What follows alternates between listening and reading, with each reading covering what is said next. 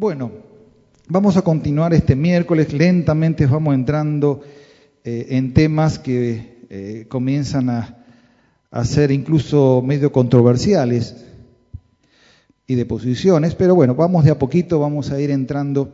Hacemos un pequeño repaso. Como siempre pregunto, eh, ¿alguien viene por primera vez a este, a este encuentro?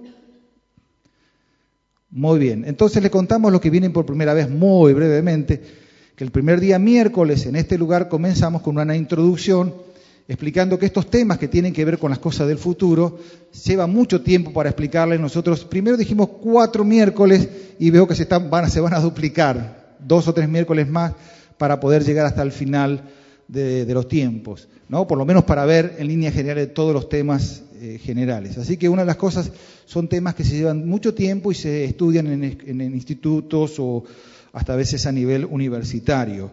Eh, la idea nuestra es, durante estos miércoles, darle una base para que usted pueda entender el plan de Dios eh, hasta los últimos tiempos.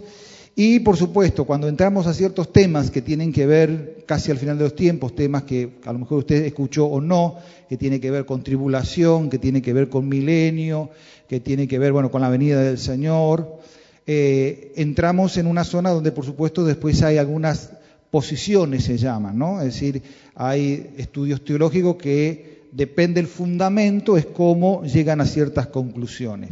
No hay muchas, ¿eh? La verdad que estaba revisando, viendo un poco, este, hay, digamos, dos que las que más se pueden, eh, digamos, confrontar y que la vamos a ver en base a la palabra de Dios. Eh, comentábamos que, bueno, todo lo que tenga que ver con el plan de Dios se desarrolla desde el libro del Génesis hasta el Apocalipsis, es decir, es toda la Biblia, no es Daniel y Apocalipsis, no es solamente un libro, es toda la Biblia, los 66 libros que son proféticos. El 40% de la Biblia es profética, quiere decir que habla siempre con eventos futuros. La profecía tiene una característica. El profeta cuando predice algo hacia el futuro, normalmente puede desarrollar su profecía en dos o tres o cuatro tiempos en un pasaje, digamos así, en varios pasajes. Lo vamos a ver en el libro de Daniel, que Daniel va a explicar, ¿no es cierto?, con una figura como la estatua de Nabucodonosor. Es una figura que abarca mucho tiempo, ¿no es cierto? Cada figura representa un, un imperio que ha existido y un imperio que va a existir o está existiendo. Entonces, toda la profecía está basada en toda la Biblia y hay que interpretarla conforme a la, palabra de Dios. Vuelvo a repasar con el tema del material, ¿no? Todos me preguntan, ¿y cómo hacemos con el material? Como el material, tengo que decirlos, los voy armando porque depende del tiempo, de la información que yo le puedo poner, los tengo que ir armando. Eh, entonces, ¿qué estamos haciendo? Primero va a haber la filmación, eso ya está. Los PowerPoint van a estar también y vamos a ver si podemos entonces después lo del PowerPoint, aquellos que no están acostumbrados a usar una computadora, transcribírselo. eh, en, una, en, un, en, un, en un material ordenadito para que usted lo pueda tener también allí. Lo que vamos a tratar de hacer esto es que usted se pueda ir anotando aquellos que le interesan entonces estos materiales y nosotros cuando terminamos, ¿no es cierto?, digamos, esta, estas, charlas o estos talleres, vamos a tener ya preparado y vamos a preparar entonces el material y el que usted lo ha encargado, este, lo va a poder llevar, sabe que esto es un costo muy mínimo, que es cubrir el costo del material, no tiene ninguna otra idea de rentabilidad. ¿Estamos bien? Las preguntas, si usted tiene alguna pregunta, como siempre, las hacemos en escrito, le piden, hay unas hojitas, lo ponen escrito y nosotros podríamos contestarlos durante la reunión. Bueno, haciendo un repaso del miércoles anterior, a ver si puedo volver a un cuadrito que yo quiero. Ah, espere que si lo arranco esto, espere que arranque. Ahora sí. Estamos viendo que todo lo que estamos viendo es un programa de Dios, un programa para los últimos tiempos, ¿sí? Y este programa de Dios tiene mínimo, aquí como ven, cuatro protagonistas, que tiene que ver desde la creación hasta el final de los tiempos, ¿sí? Vamos a ver, estamos viendo entonces que existe por un lado, eh, hay un protagonista que es Satanás, los ángeles, desde el Génesis hasta el final de los, tiempos, es el protagonista, digamos, principal, porque es el enemigo principal que tiene Dios y que tenemos nosotros. El que ha decidido ¿eh? hacernos la vida imposible, ¿sí? desde sus orígenes. También tenemos entonces la iglesia. ¿eh? La iglesia nace, ahí como lo ven en el cuadrito, a partir de la cruz. Y eso lo vamos a repasar hoy. También está el pueblo de Israel como base de todas las profecías. Y posteriormente tenemos también el tema de la humanidad y un concepto que vamos a ver que se llama el tiempo de los gentiles.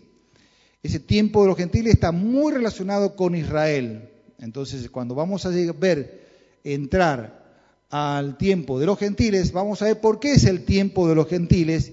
Y como leíamos el texto el miércoles anterior, Pablo dice que, ¿no es cierto?, se cumpla el tiempo de los gentiles, entonces Israel será restaurado. Entonces quiere decir que hay un tiempo, ¿y quiénes son ese tiempo de los gentiles? Lo vamos a ver un poquito más adelante. Muy bien, vimos entonces, siguiendo de alguna manera una línea de pensamiento, comenzamos entonces la historia básica de Israel. Israel es la estructura de la escatología. Usted no puede ver nada del futuro de Dios sin incluir a Israel en el medio. En el momento que usted saque a Israel del medio, está automáticamente errado de las escrituras. Es la estructura del plan de Dios. Dios eligió un pueblo. Nos guste o no nos guste, Él diseñó su plan a través de un pueblo, comenzando con Abraham. ¿sí? Abraham es el primer llamado y comienza así la nación de Israel. Entonces, todas las referencias proféticas que nosotros vemos en la Biblia que tienen que ver con cosas futuras, está muy relacionado con Israel. Entonces, vimos lo que el, miércoles anterior, que Dios se mueve entonces a través de pactos, ¿sí? Y vimos la diferencia entre los pactos que pueden hacer los seres humanos, usted y yo, y el pacto que hace Dios con el ser humano. Entonces, es distinto que Dios haga un pacto con nosotros que nosotros hagamos entre nosotros. Nosotros, nuestra palabra, por más que firmemos cheques, documentos, lo demás, fallamos. Pero cuando Dios hace un pacto y dice algo, se va a cumplir. ¿Mm? Entonces vimos que hay dos tipos de pactos. Uno que se llama condicionado y uno incondicionado. El condicionado está basado en si nosotros o si tú haces tal cosa, Dios promete entonces bendecirte. Entonces, Deuteronomio 28, cuando habla de las bendiciones y las maldiciones, entonces vemos un pacto eh, condicionado. Le dijo a Israel, si ustedes se portan bien, ustedes van a hacer esto, esto, esto, no van a hacer cola, van a hacer cabeza, van a ser bendecidos, bla, bla, bla, bla. Es decir, que si Israel, desde el principio que entra a la tierra prometida, hubiera aceptado y hubiera hecho lo que Dios le había mandado, hoy sería otra historia. Y hay otros pactos que se llama incondicionado, donde Dios, sabiendo que Israel, en su conocimiento con tiempo, le iba a fallar, dijo, por las dudas vamos a garantizar varias cosas, y Dios jura por sí mismo pactos que va a hacer con esta nación, que a su vez, por supuesto, va a ser para nosotros, digamos, por consecuencia, el beneficio. Vimos cuatro pactos el miércoles pasado. Uno se llama el pacto abránico, es decir, un pacto que Dios hace con Abraham y básicamente se basa en dos cosas. En uno es la descendencia de Abraham y otro ya es con la idea del territorio.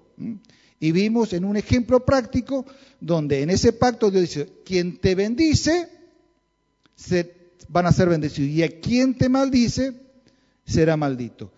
Este, este simple pacto, en primera instancia, de la bendición de esto que ustedes ven, se va a cumplir en un futuro porque las naciones serán juzgadas en el futuro con respecto de cómo se ha relacionado con Israel. Todo lo que hacen las naciones hoy en la actualidad con respecto a Israel, de cómo es, un día el Señor como es justo va a ver, y eso se llama juicio a las naciones, que lo vamos a ver más adelante, para que ustedes vean esta profecía. Vimos también entonces que para nosotros la, descendencia en Cristo es lo que produce nosotros el gran beneficio de la salvación. Después vimos entonces el segundo pacto que fue el palestino, es decir, cuando ya el pueblo de Israel entra en la tierra prometida, ya este, con Josué entra, hacen la entrada especial donde dividen el territorio en dos, en dos partes en su, en su conquista. Dios en Deuteronomio 30 le dice, bueno, Si por alguna razón, palabra más, palabra menos, si por alguna razón ustedes se alejan, se van tras otros dioses, yo lo voy a esparcir por todo el mundo. Es verdad que hubo una diáspora que sucedió posteriormente de la división del reino, pero realmente la verdadera diáspora sucedió después, donde después del año 70 muchos de los judíos fueron esparcidos por todo el mundo y la nación de Israel desapareció en escena como nación. Su territorio que Dios le había prometido había desaparecido en escena. Y vimos el miércoles pasado de que Dios le dio la escritura, digamos, a Abraham del territorio. Decir, que el territorio le pertenece a Israel, no importa los conflictos que usted ve, y eso va a seguir en el futuro.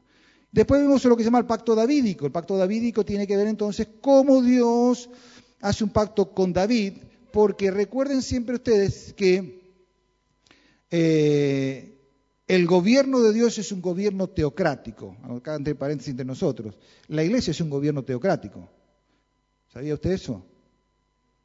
¿Sí? ¿Por qué? Porque las leyes no son nuestras, nosotros no inventamos las leyes, las leyes están en la palabra de Dios, son los principios de Dios. El Señor es el Rey, es el Señor, es un gobierno teocrático, eh, ¿no es cierto? Guiado por el Espíritu Santo. Por supuesto que esto también se va a ver en un futuro plasmado en una forma real en el mundo. Entonces establece a través de David, ¿no es cierto?, una sucesión de su trono, de su, de su casa e incluso su lugar, donde iba a venir entonces el verdadero rey, que es por supuesto la expectativa mesiánica en el futuro para el pueblo de Israel. Y el último y el cuarto pacto, que quizás mucho no me detuve, se llamaba el nuevo pacto, basado en Jeremías, que por supuesto Jesús en la cena del Señor instaura con nosotros el nuevo pacto. Él instaura con nosotros, pero ese primer, esa primera profecía estaba diseñada para el pueblo de Israel. Como ellos endurecieron su corazón, se pospuso ese pacto, pero la realidad es que Dios va a volver otra vez a revertir su corazón y convertirlos a ellos otra vez, ¿no es cierto?, para ser su pueblo y ellos van a servir en un tiempo especial a Dios como nación. ¿Me siguieron hasta ahí?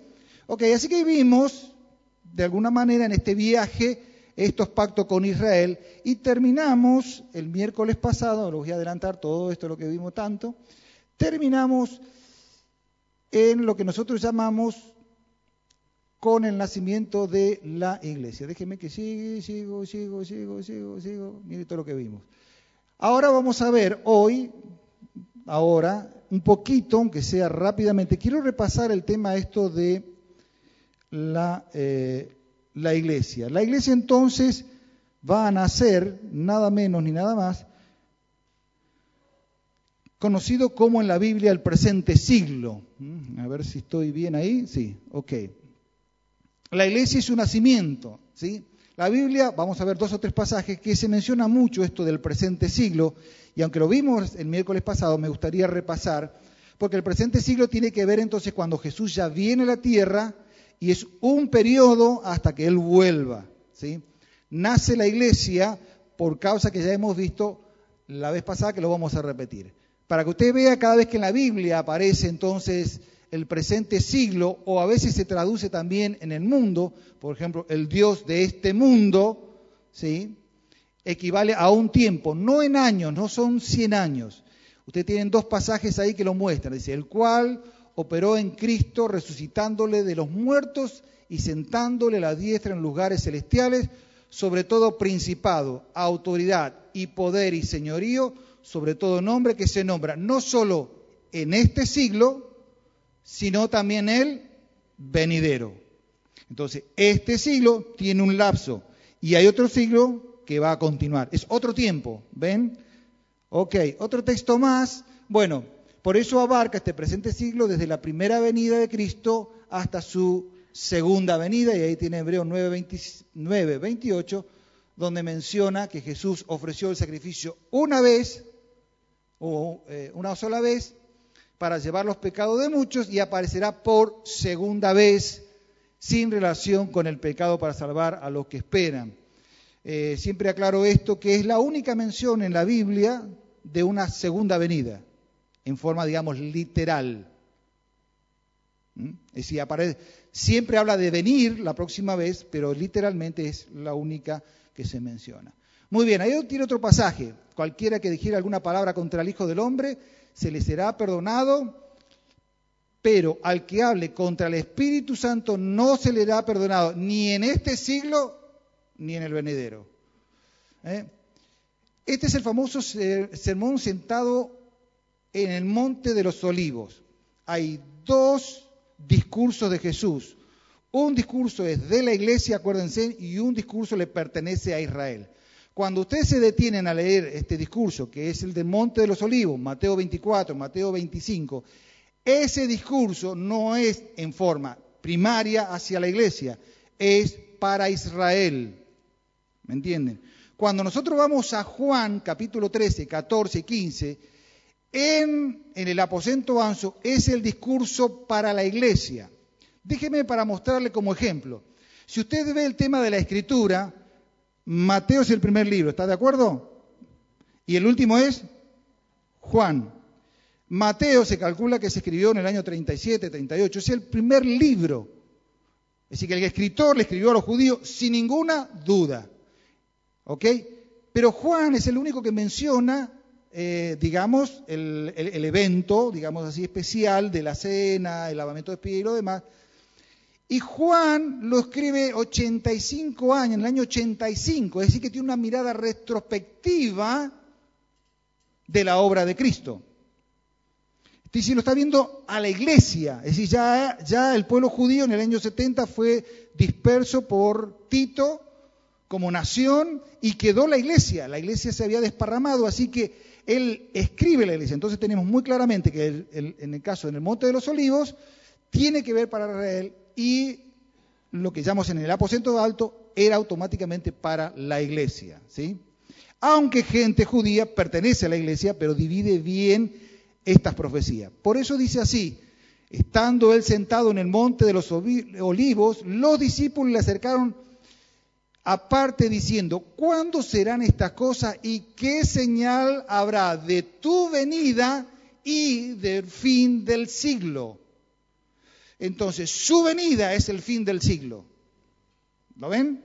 Es decir, va a marcar el final del siglo su venida. Entonces Jesús comienza una serie de situaciones de los, de, los Cristos y los terremotos que están muy relacionados con Israel también. Muy bien, seguimos.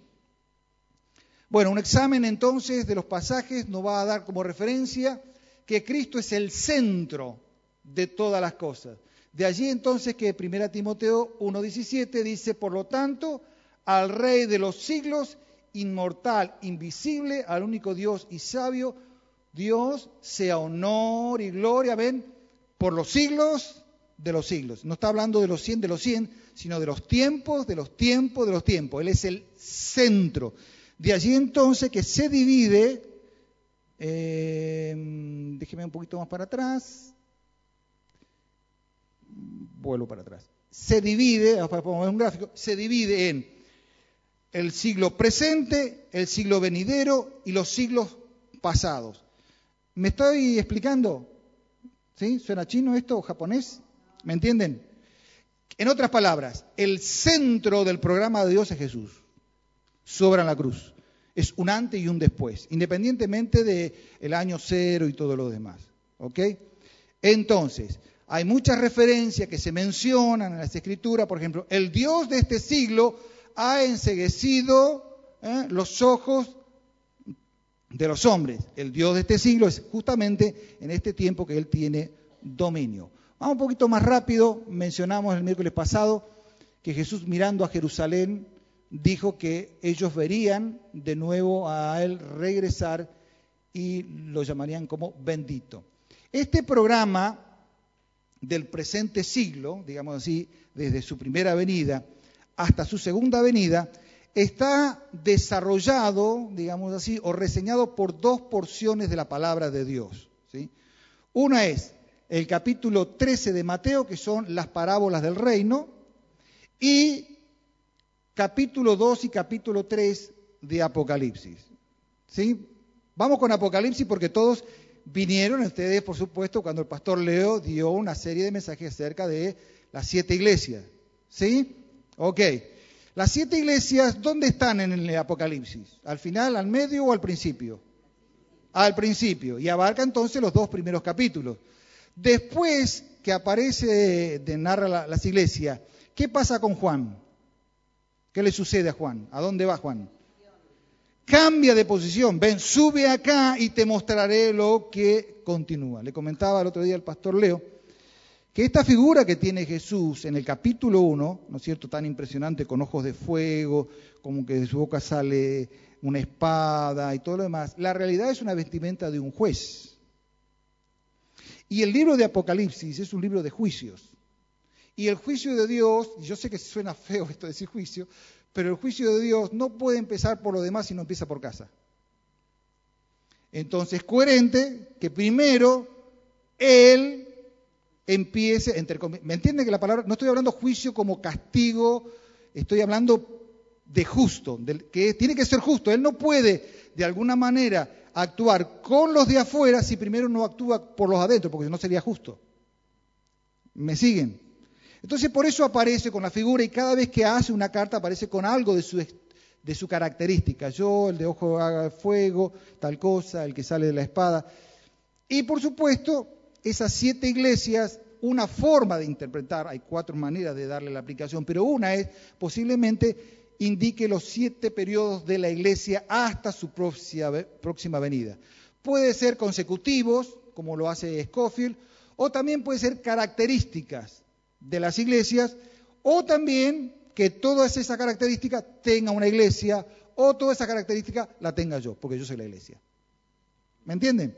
En otras palabras, lo que quiero decir es esto, de que a partir del capítulo 5, cuando él pasa arriba y abre los sellos, comienzan los juicios. ¿Ven? Entonces, ¿qué, quiere, ¿qué me está dando como premisa? Que quiere decir que cuando comience los juicios, no, digamos, que no corresponden a la iglesia, o digamos, del periodo de la iglesia, la iglesia no va a estar. Es decir, que a partir del capítulo 5 la iglesia desaparece, digamos, en escena en cuanto a estos juicios de Dios. ¿Estamos de acuerdo? ¿Sí? Eso tienen que entender la interpretación de Apocalipsis. Capítulo 13, entonces, ¿qué le va a desarrollar? Siete parábolas. ¿eh? que Jesús va a hablar justamente de cómo se va a tener las características del reino y Jesús usó mucho la idea del sembrador, ¿no es cierto? Y la semilla. Entonces todos conocen ¿eh? que el sembrador salió a sembrar, se acuerdan de los cuatro terrenos, y entonces se explica. Pero después hay otra parábola que habla donde salen a sembrar y entonces ya compara al Hijo del Hombre que pone la buena semilla y después otro que dice que salió el enemigo, que sembró otra semilla y ambas, eh, digamos, eh, brotaron, uno era trigo y el otro era cizaña. Y entonces dijo, pero vamos a arrancar la cizaña. Jesús dijo, no toquen porque si ustedes sacan la cizaña, también se va a arrancar el trigo. Dejen que pase todo esto, que crezca todo junto, y entonces al final de los tiempos eso se va a cosechar y se va a separar lo que es el trigo y lo que es la cizaña. ¿Estamos de acuerdo ahí? Entonces, ¿qué está explicando esas parábolas? Tiene que ver cómo se desarrolla. El desarrollo entonces es la proclamación del reino del Evangelio. Ese día el Evangelio se sigue predicando desde que Jesús subió al cielo. ¿Sí? Ahora, no necesariamente ese Evangelio es totalmente puro. ¿Sí? Por eso la otra es, el trigo y la cizaña muestra entonces una falsa imitación del reino, el árbol y la mostaza amplía y, visible la extensión del reino y la levadura en la, en la harina, la corrupción insidiosa del reino. En otras palabras, si pudiéramos a un término general, somos muchos cristianos en el mundo, en el término general, ¿no es cierto? Hay mucha doctrina dando cristiana en el mundo, pero no toda la doctrina es la verdadera doctrina. Y hoy vamos a ver una para que ustedes vean esa diferencia. ¿Sí? Es decir, el Evangelio se expandió, el Evangelio de algunos es conocido, existen un montón de, ideas pseudo cristianas. Ustedes saben que hoy existe lo que se llama la nueva era. ¿Han escuchado la nueva era? No, esto no. La nueva era es una mezcla, entonces te mezclan eh, hinduismo, te meten cristianismo, entonces está bien, Jesús está bien, fulano, y entonces todo está bien, paz para todos. Ahora, mucha gente cree, miren, yo les digo, gente que, entre comillas, cristianas, creen en la reencarnación. Y hay gente que viene a la iglesia que anda con el karma encima, usando como término. Ahora esos términos no son bíblicos ni cristianos, pero se filtra estos conceptos. El otro día, hace un mes atrás, bajé una película brasilera, se llama El Hogar. Y todo porque quise ver de qué se trataba, y me vendieron el purgatorio y me vendieron el cielo. Lo único que no entendí mucho porque estaba en portugués, y como estaba en portugués, pero fue muy interesante ir viendo, ¿no es cierto?, de cómo un hombre muere y en paz, pasa por todo el, que hoy vamos a ver esto, pasa por toda una situación, malo el hombre, muestra en la vida anterior, malo el hombre, y ahí después este, se mete en un barrial que supuestamente él va explicando, narrando, de que está en una especie de purgatorio, hasta que del otro lado la luz vienen y lo sacan y lo llevan a una ciudad que parecía del futuro, ¿no? Una ciudad espacial, y entonces muestran que hay distintos ministerios, más o menos así, distintos ministerios, y al final podía contactarse con la tierra, y él cuando se abuenó, porque muestran que va cambiando, porque lo hacen servir, le hacen trabajar, al final entonces es como que él vuelve a la tierra en un estado espiritista, vaya que mezcolanza, ¿no es cierto? Eh, o en un estado de reencarnación y supuestamente visita a la familia y ayuda a la familia y entonces vuelve y medio como que lo reciben, etcétera, etcétera, etcétera. Al final, cuando empiezan a mostrar los créditos, dice, basado en el libro de fulano de tal, que tiene que ver en una religión mm, que, que, el tipo cree. Pero todo el mundo lee y dice, qué lindo, qué bonito. Ahora vamos a ver de eso un poquito más adelante. Los dejo con la espina. Ok, las otras tres tienen que ver con las cosas viejas, el tesoro, la perla y la red. ¿Mm? En estos tres muestra que el tesoro representa, voy a leerlos desde acá, si puedo, permiso, el tesoro entonces será desenterrado cuando venga el Señor a establecer su reino. Israel, que está ciego, pero le pertenece a Dios, es decir, representa a la nación israelita. Y la perla representa la iglesia, adquisición personal, comprada, aumentada gradualmente. Solo se puede llegar a ser adorno cuando sea levantada del lugar de la cual fue formada. Y por último, tenemos la red, que es el juicio de las naciones al final de la tribulación. Termina con un juicio a las naciones gentiles, ya que la red se echa en el mar. Es decir, este presente siglo se muestra eh, a nuestra vista en una serie de siete cuadros progresivos que describen el curso del reino en misterio. Así que Jesús explicó que durante este tiempo, hasta que Él venga, la situación es así. Y la realidad, en líneas generales, eh, el Evangelio o los buenos mensajes es como Jesús mencionó. Muy bien. Fin del presente siglo. Entonces, dentro de este presente siglo, entre las dos venidas de Cristo, Dios está llevando a cabo dos programas. ¿Ven? Uno, el de la iglesia, que termina con el traslado de ella. Y el segundo programa con Israel, el que termina después del traslado y la segunda venida. Y entonces acá estamos entrando que hay una diferencia entre la iglesia que va a ser llevada y el retorno de Jesús con Israel. Y aquí vamos entrando en algunos conceptos más adelante que la venida de Jesús, digamos así, es subdividida. Una que no va a ver, la gente no va a ver, y otra sí que la gente va a ver. Y usted dice, pastor, ¿de dónde saca todo eso? Vamos a ver que hay textos en la Biblia que muestran claramente de cómo Él viene para uno y cómo viene para el otro. ¿No es cierto? Entonces, esa venida de Él para la iglesia va a ser, digamos, no visible para el mundo, ¿sí? Y vamos a ver qué tiene que ver con trompeta, qué tipo de trompeta. Entonces cambian de cómo viene. Son pequeñas palabras que usted a lo mejor lo leyó y no lo digo, pero cambia la forma de cómo viene a buscar. Y la otra, cuando venga en la segunda venida, literalmente va a venir entonces a pararse nada menos que en, el, Monte de los Olivos, donde, donde ascendió, y ahí entonces él bien de película, así de eso que dicen Apocalipsis, bien de película, bien de película. Va a venir ahí ¿eh? cuando Israel esté en una situación crítica que jamás en la historia Israel ha estado, vamos a ver eso, llamada la apertura de Jacob o el gran día de Jehová, jamás que ha existido en la tierra ni habrá. Entonces, eso es una cosa muy fuerte, muy, muy de, alta presión que está relacionado con Israel. Y ahí entonces vemos que la doctrina de la traslación, arrebatamiento, es una de las mayores consideraciones que nosotros vamos a ver en el Nuevo Testamento. Para eso van a tener que venir el miércoles que viene. Déjeme armarle el rompecabezas.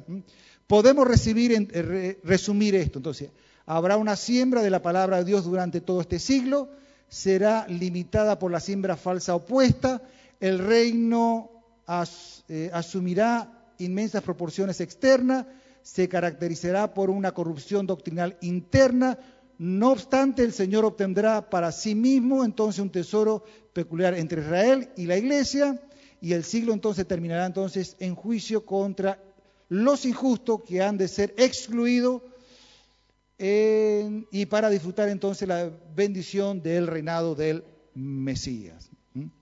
Ahí terminaría entonces en primera instancia esto del presente siglo, que en el cuadrito que ustedes después van a recibir es esto que estamos acá, desde su nacimiento, su venida, hasta acá. Y ustedes están viendo acá esto que vamos a ver el próximo miércoles, porque le tengo que explicar cómo se llega acá, ¿no es cierto?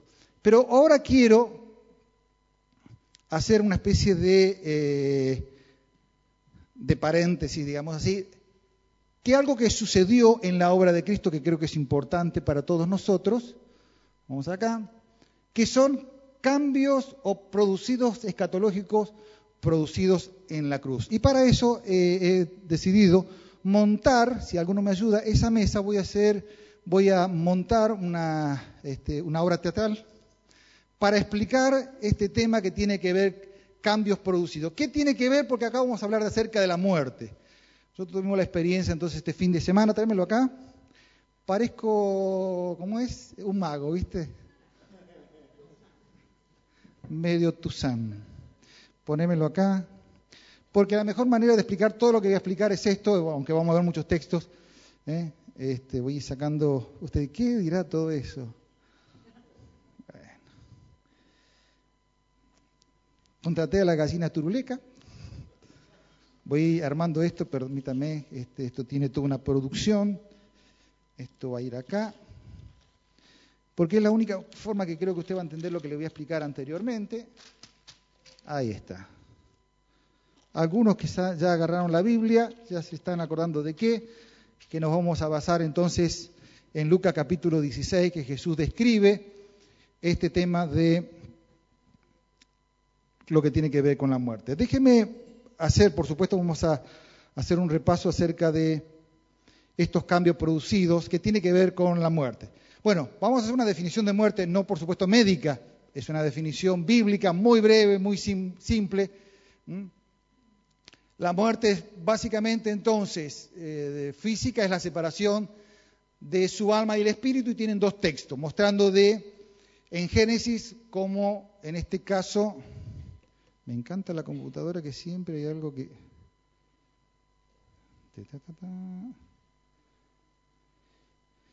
En Génesis se menciona, dice que ella al salirse el alma, pues murió y le puso nombre Benoni, pero su padre lo llamó Benjamín. Y en Santiago 2.26 dice, así como el cuerpo sin espíritu está muerto, también la fe sin obra está muerta. Es decir, se determina bíblicamente que una persona está muerta cuando su alma y su espíritu sale de su cuerpo.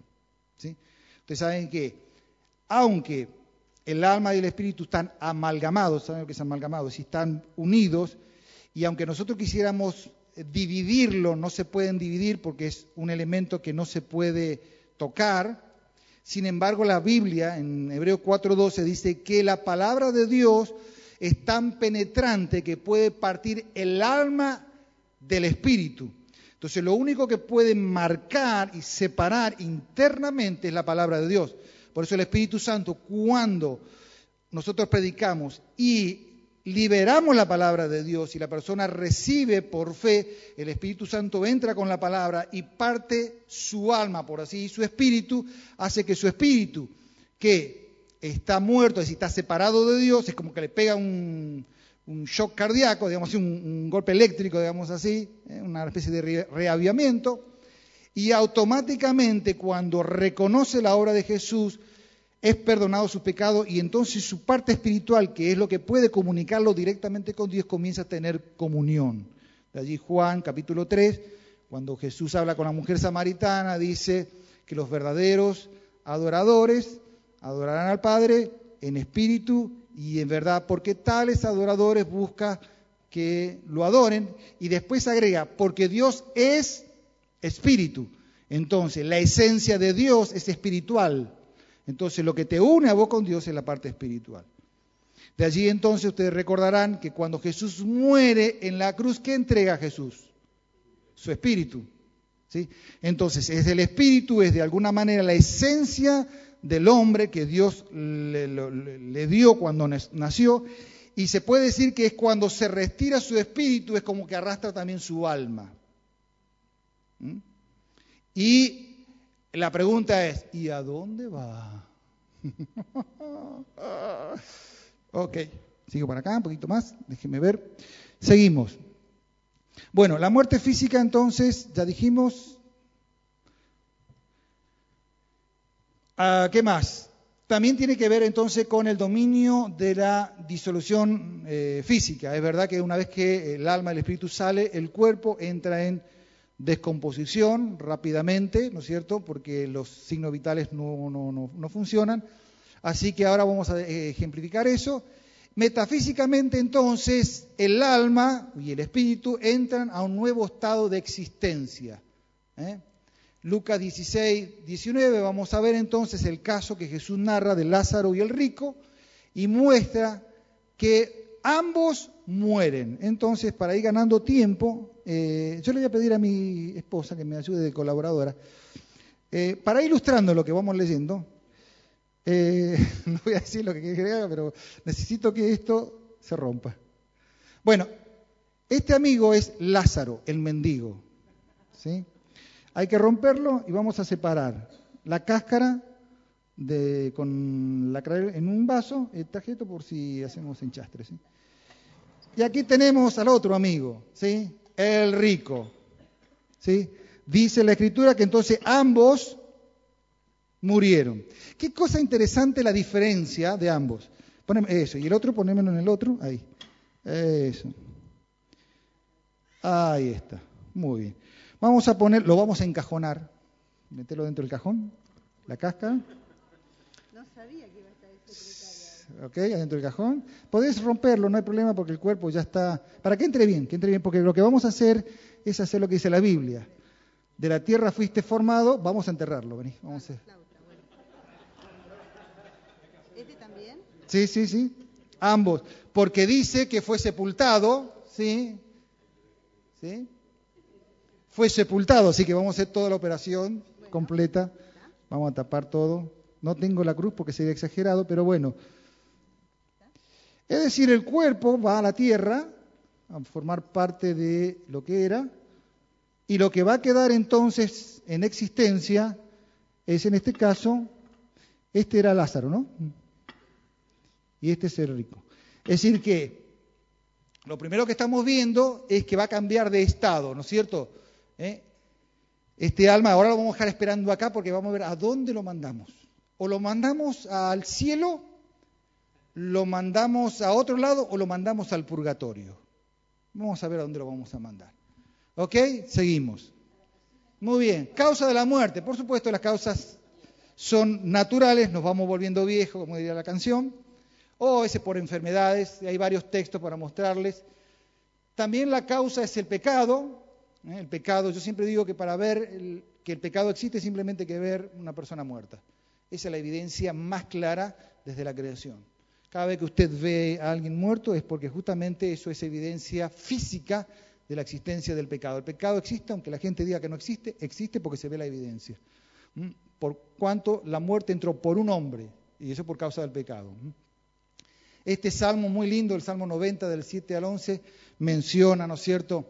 Eh, dice, ciertamente todos nuestros días se declinan a causa de tu ira y acabamos nuestros años como un pensamiento, los días de nuestra edad son 70 y los más robustos son 80 y con todo y su fortaleza a veces molestia y trabajo, porque pronto pasan y volamos. ¿sí? Ok, pero la última causa de la muerte, metafísica, la muerte, es Dios. ¿sí? Al final de todo, la Biblia menciona acerca de la segunda muerte, aunque el enemigo tiene el imperio de la muerte, pero realmente el que da el, cierre final de la historia tiene que ver Dios. Por eso menciona que Jesús en la cruz, a través de la resurrección, reconquista a quien tenía el imperio de la muerte y es el que tiene la autoridad para dar vida y para quitar vida, ¿no es cierto? No solo física, sino eterna.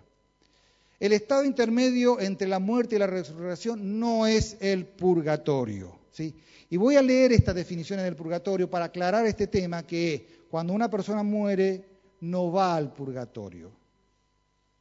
¿Sí? Déjenme leer estas definiciones. Esto está sacado del diccionario, internet, así que no tiene ninguna... Este, este, bueno, se enojó conmigo, no importa.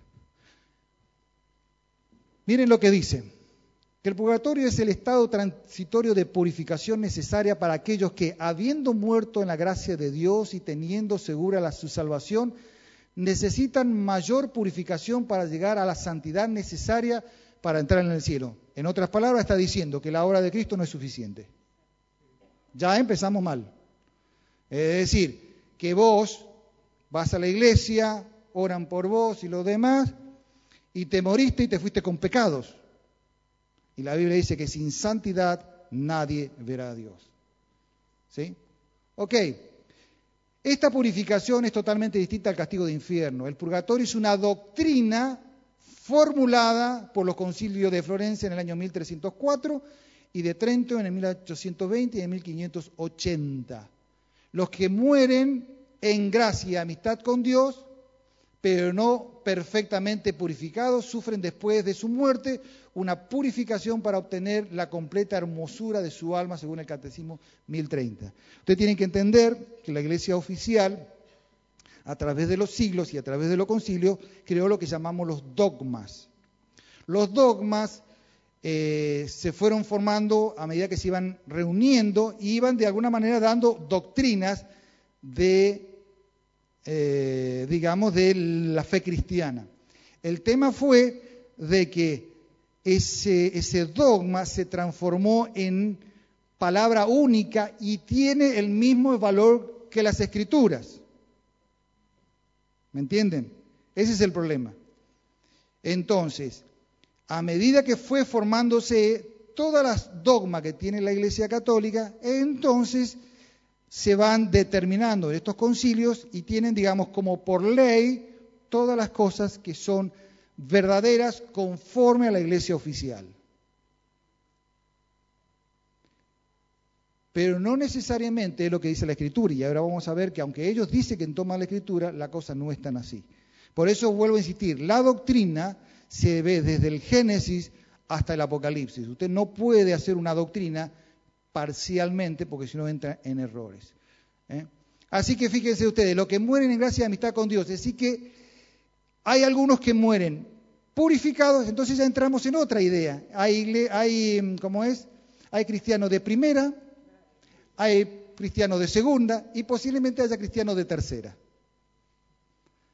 Entonces, todos los que pueden hacerse sacerdotes y el que llegue a ser obispo o algo así, son de primera. ¿No? Vamos a poner, para, no, no, no quiero que, no estoy burlándome, eh, estoy tratando de mostrar, eh, por las dudas, no me estoy burlando, quiero mostrar a veces cómo estas definiciones en el fondo dicen cosas, sin decirlas. Entonces, cualquier persona, digamos así, que no ha podido comulgar, que no ha podido ser referente con su iglesia, que no ha ido a misa los domingos y que se acordó solamente para el bautismo, para el casamiento y todo lo demás, entra en esa categoría. Entonces, de alguna manera, bueno, si no pudo portarse bien, automáticamente le damos una segunda oportunidad. Y eso nos lleva a la misma idea de la reencarnación. Porque la reencarnación definitivamente es que vos estás pegando vuelta, vuelta, vuelta para ir mejorando, mejorando, mejorando. El problema más complicado es nada menos que es con respecto a la gracia y a la obra de Jesucristo. Es una descalificación a la obra de Jesucristo. literalmente la Biblia dice que nadie puede agregarle algo a la obra de Cristo por gracia y es un don de Dios para que nadie se gloríe en su presencia. Ahora, esto es especulativo, porque si yo sé que por el tema de que voy a pasar por el purgatorio, y me voy a tirar algunas canas verdes. ¿No? Voy a la iglesia, voy los domingos, y entonces, total, hago alguna, qué sé yo, me, me robo algo, me saco, automáticamente yo puedo acomodarme, por decir así, porque yo sé, ahora, esto se agrava, yo si sigo van a ver que eso se agrava, Es, bueno, la teología pertenece entonces a la teología católica y copta, que, es una derivación, es otra definición, ¿ve? Es un estado transitorio de purificación expiación donde después de la muerte las personas que han muerto sin pecado mortal, así que ya ahí calificamos los pecados, hay pecados mortales, no pecados, entonces calificamos. Y la Biblia dice que el pecado es pecado, sea chiquito o grande, es pecado, es una ofensa delante de Dios. ¿sí? Salvo lo del Espíritu Santo que ahí lo podíamos discutir, ¿no? Pero que ha cometido pecados leves, no perdonados o graves, ya perdonados en vida, pero sin satisfacción de penitencia. Es decir, que yo si hago penitencia, le estoy agregando tema a la salvación. Ven que cómo, cómo, nos vamos corriendo de la verdad. ¿sí? Eh, tienen que purificarse de estas eh, manchas a causa de la pena temporal contraída para acceder a la visión beatífica de Dios. Debido a que todo aquel que entra en el purgatorio termina entrando en el cielo, tarde o temprano el purgatorio no es una forma de infierno. En otras palabras, en otra palabra, es muy difícil en este sistema de que la gente se pierda, porque todos, de alguna manera, si se adhieren a la iglesia oficial, van a pasar por el purgatorio. En otras palabras, palabra más, palabra menos. ¿De dónde salen eso? Bueno, ahí aparecen entonces después las plegarias, ¿ven? Las plegarias por los muertos, por la celebración de la Eucaristía, las indulgencias, y ese fue todo el problema que hubo con el tema de la reforma. Aquellos que quieran ver el tema de la reforma, ¿por qué Lutero? de alguna manera eh, se, enojó, ¿no es cierto?, con la, Iglesia Católica oficial en su momento, una de las razones es que cuando se estaba construyendo eh, la Basílica de San Pedro y se, se necesitó de dónde recaudar, lo que se hacía era mandar emisarios y vender indulgencias de este tipo.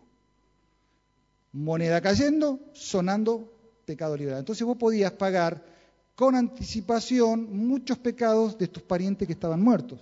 Entonces, vamos a, vamos a esto, si que si vos tenías plata, vos podías sacar, sacar a tus parientes. Ahora, si vos eras pobre, no podías sacar a tu pariente. ¿Ven? ¿Ven cómo, cómo en el fondo va, es lo que veíamos de la semilla, ¿no? De, cómo la doctrina comenzó a fugarse. ¿Ok? Bueno, eh, este tipo de pena padecen, bueno, lo mismo. Y contradice, por ejemplo, Hebreo 9:27, que está establecido que el hombre muera una vez y después el juicio. ¿Está? ¿De dónde sacan eso? ¿Cuál es el fundamento? Ellos dicen que es un fundamento de la iglesia, la doctrina, ¿no?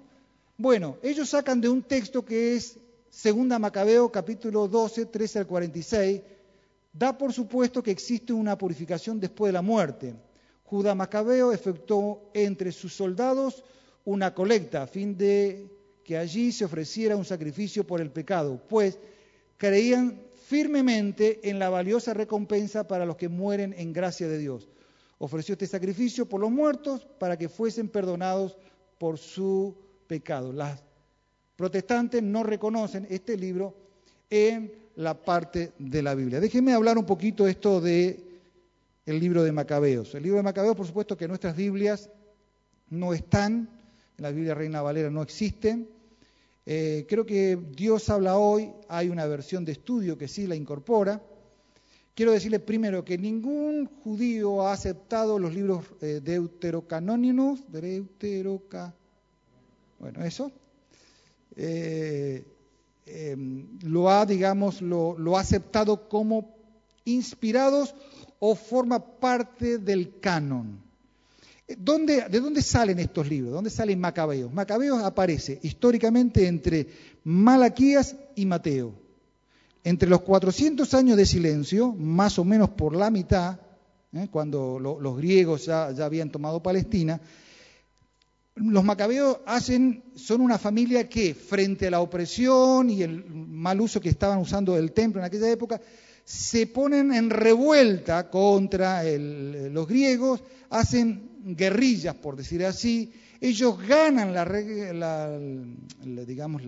la, revuelta y posteriormente el, el, pueblo de Israel logra más o menos 100 años de estabilidad donde pueden, digamos, gobernar la tierra porque derrotan de alguna manera a los enemigos.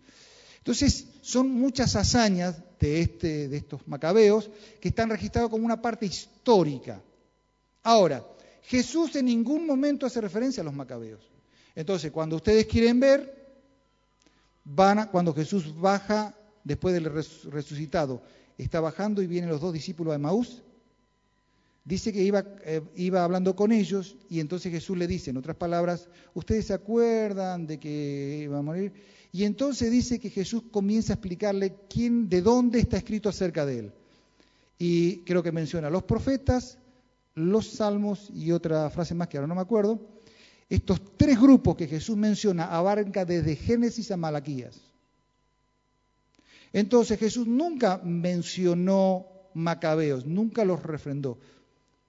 Los que argumentan ellos, el argumento que Hebreos hace una mención en 11, pero esa mención no está dándole garantía que los macabeos son inspirados. Entonces, yo estoy haciendo una doctrina de un libro que no es inspirado, lo incorporo y después lo agrego. Entonces vamos a ver qué dice la Biblia. Vamos a hacer al revés. Lo que continúa ahora es lo que dice la Biblia. ¿Qué habla acerca de la Biblia de ese tema? Usa dos palabras para entender qué pasa entre la muerte y la resurrección. En otras palabras, como voy con el tiempo, voy bien, 15 minutos termino. En otras palabras, vamos a descartar. Esto no es el purgatorio. ¿Estamos de acuerdo? ¿La tienen claro eso? Lo que vamos a ver, ¿qué dice la Biblia? Como dijimos que desde Génesis Apocalipsis son dos palabras. Uno es Seol y otro es Hades. Seol es en hebreo, ¿sí? 65 veces del Antiguo Testamento. Y el Nuevo Testamento, que se escribió en griego, entonces es Hades, ¿eh? que aparece 10 veces. Ahí tienen el Salmo 16, 10 que dice, porque no dejarás mi alma en el Seol, ni permitirás tu santo vea corrupción. Ese texto es un texto profético, ¿ven? Acerca de Jesús, de su muerte, diciendo que Jesús, cuando iba a morir, entonces no iba a dejar su alma en el Seol, en algún lugar, que ahora vamos a ver dónde queda, y ni permitiría que eh, su cuerpo mm, eh, vea corrupción. Realmente Jesús resucitó. Este mismo texto lo va a tomar Pedro en Pentecostés, ¿no es cierto? Y lo va a reeditar, es decir, va a tomar el mismo texto y ve utiliza, porque no dejarás mi alma en el Hades, ni permitirás que tu santo sea corrupción, es decir, que Hades y Seol es la misma cosa. ¿Estamos de acuerdo? ¿Sí? Ok. Al final de todo, otra vez repite, su alma no fue dejada en el Hades, ni su carne vio corrupción. Entonces la Biblia va a utilizar, creo que en el anterior lo había mencionado, desde Génesis con Jacob, con respecto de su, hijo José, ya utiliza la palabra Seol porque él en su luto, cuando se entera que José había sido muerto, porque esa es la evidencia que le dieron sus hermanos, él dice que él quería descender hasta el Seol. Es decir, que desde esa época ya la palabra Seol involucraba un lugar que la persona moría e iba a ese lugar. Hay muchas referencias, hay una parte, me acuerdo, de la rebelión de Coré, ¿sí? ¿Ok? La rebelión de Coré, donde se rebelan contra Moisés y dice la Biblia que se abrió la tierra y descendieron vivos al Seol. Terrible eso, ¿no? Se abrió y se fueron todos directamente. Ok, seguimos. Muy bien. Eh, primero, el Seol no es un sepulcro. ¿Por qué aclaro esto? Porque hay unas religiones pseudo-cristianas que dicen, ¿no es cierto?, viendo esto, de que esa palabra se aplica a sepulcro, quiere decir que la persona muere y después no tiene ningún tipo de sentido o no está consciente, es decir, directamente es como que desaparece en escena. Seguimos. Eh, ¿Qué más? Se refiere entonces a un dominio, un lugar después de la muerte y comienza a describir entre los buenos y los malos. Entonces yo, para que ustedes vayan entendiendo esto, he tratado de graficar esto en base a Jesús. Entonces, lo blanco para los buenos y los negros para los malos. Entonces, usando un paralelo con la historia de Jesús, ¿no es cierto? Dice, y vamos a ver que me acuerdo que este, este era el, ¿cómo es? Lázaro, ¿no? ¿Qué pasó que dice Jesús con Lázaro? ¿Qué, qué pasó? No estamos hablando de Lázaro del, amigo, estamos hablando de del Lázaro de la historia de Jesús que muestra esta situación. Lázaro, qué cosa interesante, dice que fue llevado por los ángeles al seno de Abraham. Pero ve, ve que la diferencia, por los ángeles, eso determina implícitamente de que cuando nos vamos de acá no nos vamos solos. A donde vamos nos llevan los ángeles. Yo nací en el Chaco.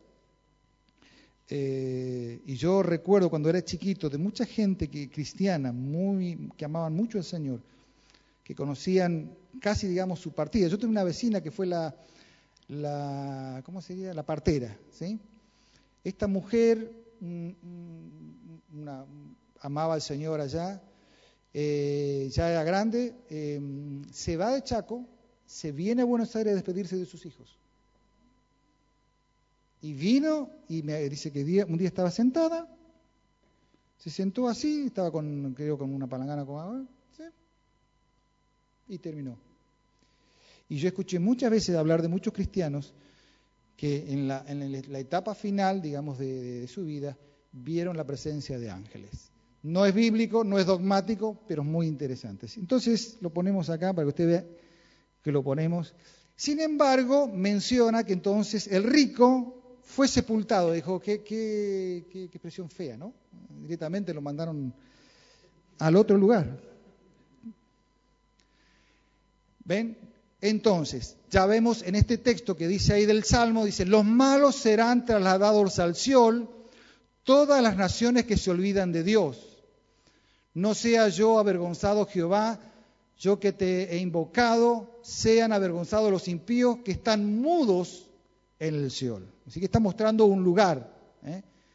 Eh, dice ahí Deuteronomio 32, porque se ha encendido el fuego de mi ira y arderá hasta las profundidades del Seol. Seguimos. Lugares distintos con condiciones distintas. También tenemos para los buenos. En el caso de Daniel, Dios le dice a Daniel en la visión, en cuanto a ti, tú irás hasta el fin y reposarás y te levantarás para recibir tu heredad al fin de los días. Es decir, que Daniel cuando muere fue a un lugar de reposo esperando la resurrección. Ven que es, distinto. Por supuesto, Lucas 23, cuando Jesús muere en la cruz, tiene al, digamos, al arrepentido y él le dice, hoy estarás conmigo en el paraíso. Ahora vamos a llegar, ¿qué es eso del paraíso y cómo lo asociamos con esto? Y por supuesto, entonces tenemos otra vez el texto de del mendigo y de Abraham. Para los buenos, otra vez tenemos varios mm, textos, como eh, ahí tenemos en el caso de Jacob, con, sus hijos, Salmo 16.10, eh, el mismo texto de Jesús. ¿Quién nos recordará este Salmo 139? Dice, si subiera a los cielos, allí estás tú, y si en el Seol hiciera mi estrados, allí también estás tú. Es un lugar. Ok. El estado de intermedio es un estado de existencia consciente, es decir, no es que la persona muere y queda, y eh, Jesús abre en Lucas para mostrar esta evidencia de Lázaro rico, que estaban conscientes en un lugar determinado. En el caso de José, que estaba dentro del, del vientre, que por supuesto que él consideraba que estaba muerto, él dice, desde el seno del sol clamé y mi voz oíste. Y Mateo 22, 32 es cuando Jesús menciona y le preguntan acerca de la resurrección, y él dice, yo soy el Dios de Abraham, el Dios de Isaac, el Dios de Jacob. Dios no es Dios de muertos, sino de vivos. Da a entender entonces que para Dios todos están vivos y están en un estado consciente. Es decir, que Abraham, aunque murió, está, ¿no es cierto? Sigue siendo Abraham. Muy bien. Eh, nuevamente lo del, um, del, hombre en la cruz y nuevamente que vamos a ver con el, Hades. La Biblia sugiere que el Seol y el Hades tiene una ubicación definida. Eh, por eso yo lo puse acá abajo, porque la idea es como que uno desciende. Como es un, un lugar no físico, ¿no es cierto? No vamos a conjeturar el centro de la Tierra, el magma. El tema es que es un lugar que es hacia abajo. ¿eh? Ahí tenemos Ezequiel, dijo, hijo de hombre, entona una lamentación por la multitud de Egipto y eh, despeñalo a él y a las hijas de las naciones poderosas a lo profundo de la tierra con los que descienden a la sepultura. Y después sigue el texto, dice, de en medio del sol le abrarán los fuertes junto con los aliados. Entonces está mostrando que en este lugar, o este lugar es un lugar hacia abajo, y el texto que tenemos ahí abajo es acerca de Jesús, que se menciona en la escritura de que Jesús descendió a las profundidades, que ya vamos a llegar a esa idea. ¿Qué más nos queda? En el cielo y el Hades Dios está presente y gobierna. En 1 Samuel dice, Jehová da la muerte, da la vida, hace descender al Seol y retornar. Eh, el 139.8 dice, si subiera a los cielos, allí estás tú. Y si en el Seol hiciere mi estrella, allí estás tú. El Seol y el Hades a los malos no ofrece esperanza. Y acá cambia el concepto que tiene en este caso el purgatorio. Es decir, menciona entonces cómo a rebaños, dice este texto, que son conducidos al sol, la muerte los pastoreará, los rectos se enseñarán de ellos por la mañana, se consumirá su buen parecer y el Seol será su morada, pero Dios redimirá mi vida del poder del Seol, porque Él me ha de tomar consigo. Entonces muestran que por un lado están los malos y por otro lado los buenos. Jesús lo aclara tranquilamente, en síntesis, en esto de Lázaro el rico. Le puse esta división, porque supuestamente entonces, ¿lo ven o no lo ven? No lo ven ahí atrás. Bueno, eh, bueno, mientras ustedes hacen, cambiamos la escenografía. Eso. Lo que pasa es que quería mostrar que era hacia abajo, entonces tenía que ir abajo. ¿Ok? Muy bien, ya estamos llegando. Además, entonces, esto hay una gran cima, y ahí vamos a hacer el dibujito, perfecto. Lázaro y el, y el rico. Entonces hablan entre ellos y le dicen, ¿no es cierto? Pero yo acá estoy sufriendo, por favor, un poco de agua, algo. Y le dice entonces al, pobre, dice, pero dice, pero por favor manda a alguien para avisarles que no vengan a este lugar. Y él dice, pero, pero ya tienen a los profetas, que lo crean. Por más que alguien resucite, no le van a creer. Y dice, y entonces dice otra vez el, el Lázaro, dice, pero hay una cima entre nosotros.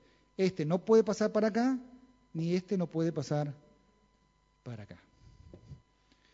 ¿Sí? Hasta ahí lo van entendiendo. Entonces, repetimos, esto no es el purgatorio, es un lugar donde todas las personas, entre la muerte y la resurrección, van a ese lugar. Muy bien. Ven, los justos tienen esperanzas de ser liberados. El Salmo 49, 15 dice, pero Dios redimirá mi vida del poder del sol, porque Él me tomará consigo. En mismos salmos tenemos, que ya lo hemos mencionado, Ahora, ¿qué pasó? Y ahora sí, entonces, en la escatología pasa algo cuando Jesús muere en la cruz. Cuando Jesús muere en la cruz va a haber un cambio, ¿sí? Un cambio no de los malos, sino de los buenos. A modo de ejemplo, a ver cómo lo voy a poder utilizar, voy a usar la cruz, ¿sí? Esta cruz como la fecha de que Jesús murió, ¿sí? Es decir, que hasta aquí Ambos estaban en un lugar y aparentemente hacia abajo. Pero a partir de la cruz, entonces cambia la posición. Primero, cuando le dice al, que estaba a la, derecha, dice, hoy estarás conmigo en el paraíso. ¿Qué diferencia hay entre el seno de Abraham y paraíso? Básicamente la misma cosa. ¿Por qué? Porque la palabra paraíso en la Biblia se menciona en cuatro formas. La primera idea de paraíso es el Edén. La segunda tiene que ver con el paraíso que estaba ya en los, eh, ¿cómo es? con Lucifer, en Ezequiel 28. Eh, la tercera forma es eh, la que va a tener que ver con el, el, reino futuro y la otra forma tiene que ver entonces con la misma presencia de Dios. ¿Por qué? Porque la palabra paraíso describe un lugar bello, un lugar hermoso, un lugar de descanso. Entonces, el seno de Abraham y para, paraíso es sinónimo de un estado. ¿Estamos de acuerdo? ¿Sí? Ok. Entonces, cuando Jesús le dice, hoy estarás conmigo en el paraíso, está diciendo de que va a haber un cambio que va a estar con Jesús. Como Jesús no fue retenido en el Seol y después ascendió, ya está diciendo de que lo que viene después no queda abajo, sino se va con él. ¿Me van siguiendo? A decir, hoy está, entonces, independientemente de que Jesús estuvo 40 días y todo lo demás, la idea es, después vas a estar conmigo.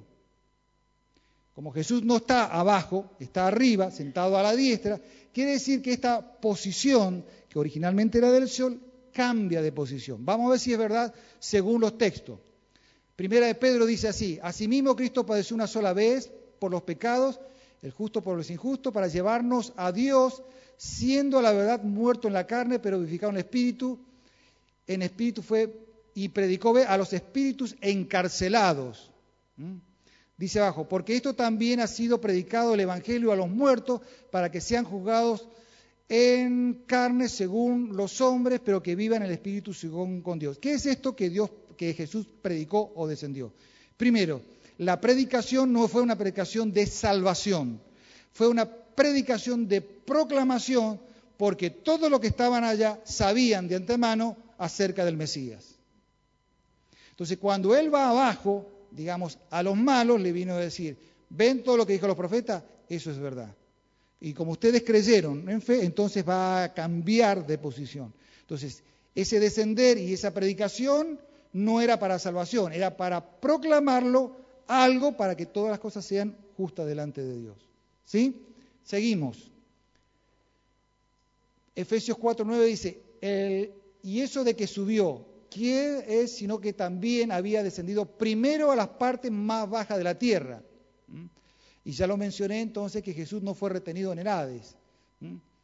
Otros textos en Apocalipsis nos muestran más adelante en el futuro de que dice que cuando vio el quinto sello, vi debajo del altar almas que habían sido muertos por la causa de la palabra de Dios y del testimonio, y clamaban a gran voz diciendo, ¿hasta cuándo, Señor Santo y verdadero, vas a tardar en juzgar y vengar nuestra sangre de los que habitan sobre la tierra?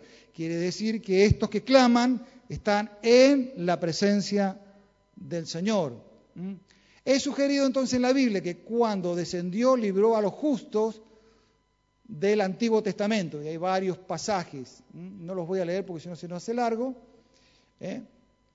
¿Qué más? A partir entonces de la resurrección, el Hades no puede encerrar a ningún miembro de la iglesia. El texto dice ahí entonces, y yo también les digo que tú eres Pedro y sobre esta roca edificaré mi iglesia y las puertas del Hades no la denomina. Exactamente lo que ustedes dijeron. Entonces, desde la resurrección y ascensión de Cristo, cada creyente al morir va inmediatamente a estar en la presencia de Cristo. Geográficamente sería, Jesús se los llevó y todos los que mueren van, y vamos a usar la cruz como medio, ¿no es cierto? Van a su presencia. No sé cómo sería acá, pero podríamos usar esto por acá. Es difícil poner esto acá, ¿no? ¿No? ¿No quieren que se quede en el cielo ustedes? Bueno, vamos a tratar de que quede. Yo necesito porque ustedes tienen que ver la gráfica. ¿Aguantará?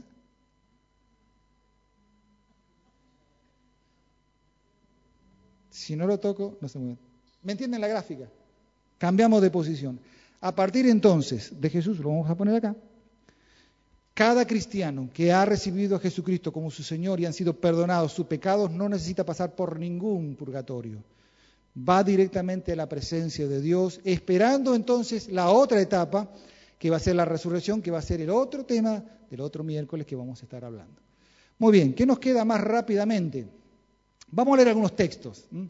Dice Timoteo, o Pablo a Timoteo, por lo demás me está reservada la corona de justicia, de la cual me dará el Señor justo y juez en aquel día, no solo a mí, sino también a todos los que aman su venida. Dice, pero estamos confiados y más aún queremos estar ausentes en el cuerpo y presentes al Señor. En Tesalonicense dice, quien murió por nuestros pecados para que ya sea que vigilemos o que durmamos, vivamos juntamente con Él, por lo cual animamos unos a otros y, y edificaos unos a otros, así como los estáis haciendo. La condición entonces actual en el cielo es lo que Pablo menciona en eh, Corintios capítulo 12, donde él dice, agregando otra frase, dice, en el cuerpo no sé, si fuera el cuerpo no lo sé, sé de un hombre que subió hasta el tercer cielo, ¿no es cierto? Ahí se menciona, ¿eh? Eh, fue arrebatado ve, hasta el tercer cielo y conozco nombres, si en el cuerpo no fue, Dios lo sabe, que fue arrebatado al paraíso. ¿sí? Y entonces describe en dos o tres palabras qué es el paraíso, donde oyó palabras inefables que no se le ha dado al hombre expresar. Así que él fue allá, vio dijo, ¡wow! Espectacular. Es decir, todos nuestros seres queridos que han fallecido en el Señor van entonces a la presencia del Señor y van a un lugar de buena posición. La Biblia entonces sugiere una mirada especial para el alma entre la muerte y la resurrección. Sabemos que si nuestra morada terrestre, este tabernáculo se deshace, tenemos de Dios un edificio, una casa no hecha de manos, eterna en los cielos, y por eso también gemimos deseando ser revestido con aquella nuestra habitación celestial. Bueno, la conclusión se la doy yo porque en realidad eh, tiene que ver con todo el tema que vimos la vez pasada. En síntesis, esta es la verdad y eso es lo que hace la obra de Cristo. Para algunos posiblemente les choquee un poco, porque uno empieza a hacer un poco de referencia a los familiares, pero es lo que la Biblia dice sobre este tema. Y quise yo mostrarles que a veces lo que uno aprende no es lo que correctamente dice la Escritura. No podemos vivir del pasado. Yo siempre digo, no podemos vivir del pasado. Yo hablaba con mi sobrino eh, justamente por este tema que falleció su mamá, y le digo, el problema es que ninguna persona se prepara para esto, pero la realidad es esta. Entonces tenemos que prepararnos para la eternidad, y prepararnos para la eternidad tiene que saber es eso. Y eso es así. No, no, no, nosotros recibimos la obra de Jesucristo, es suficiente, y cuando nos vamos de acá nos vamos a la presencia de Dios.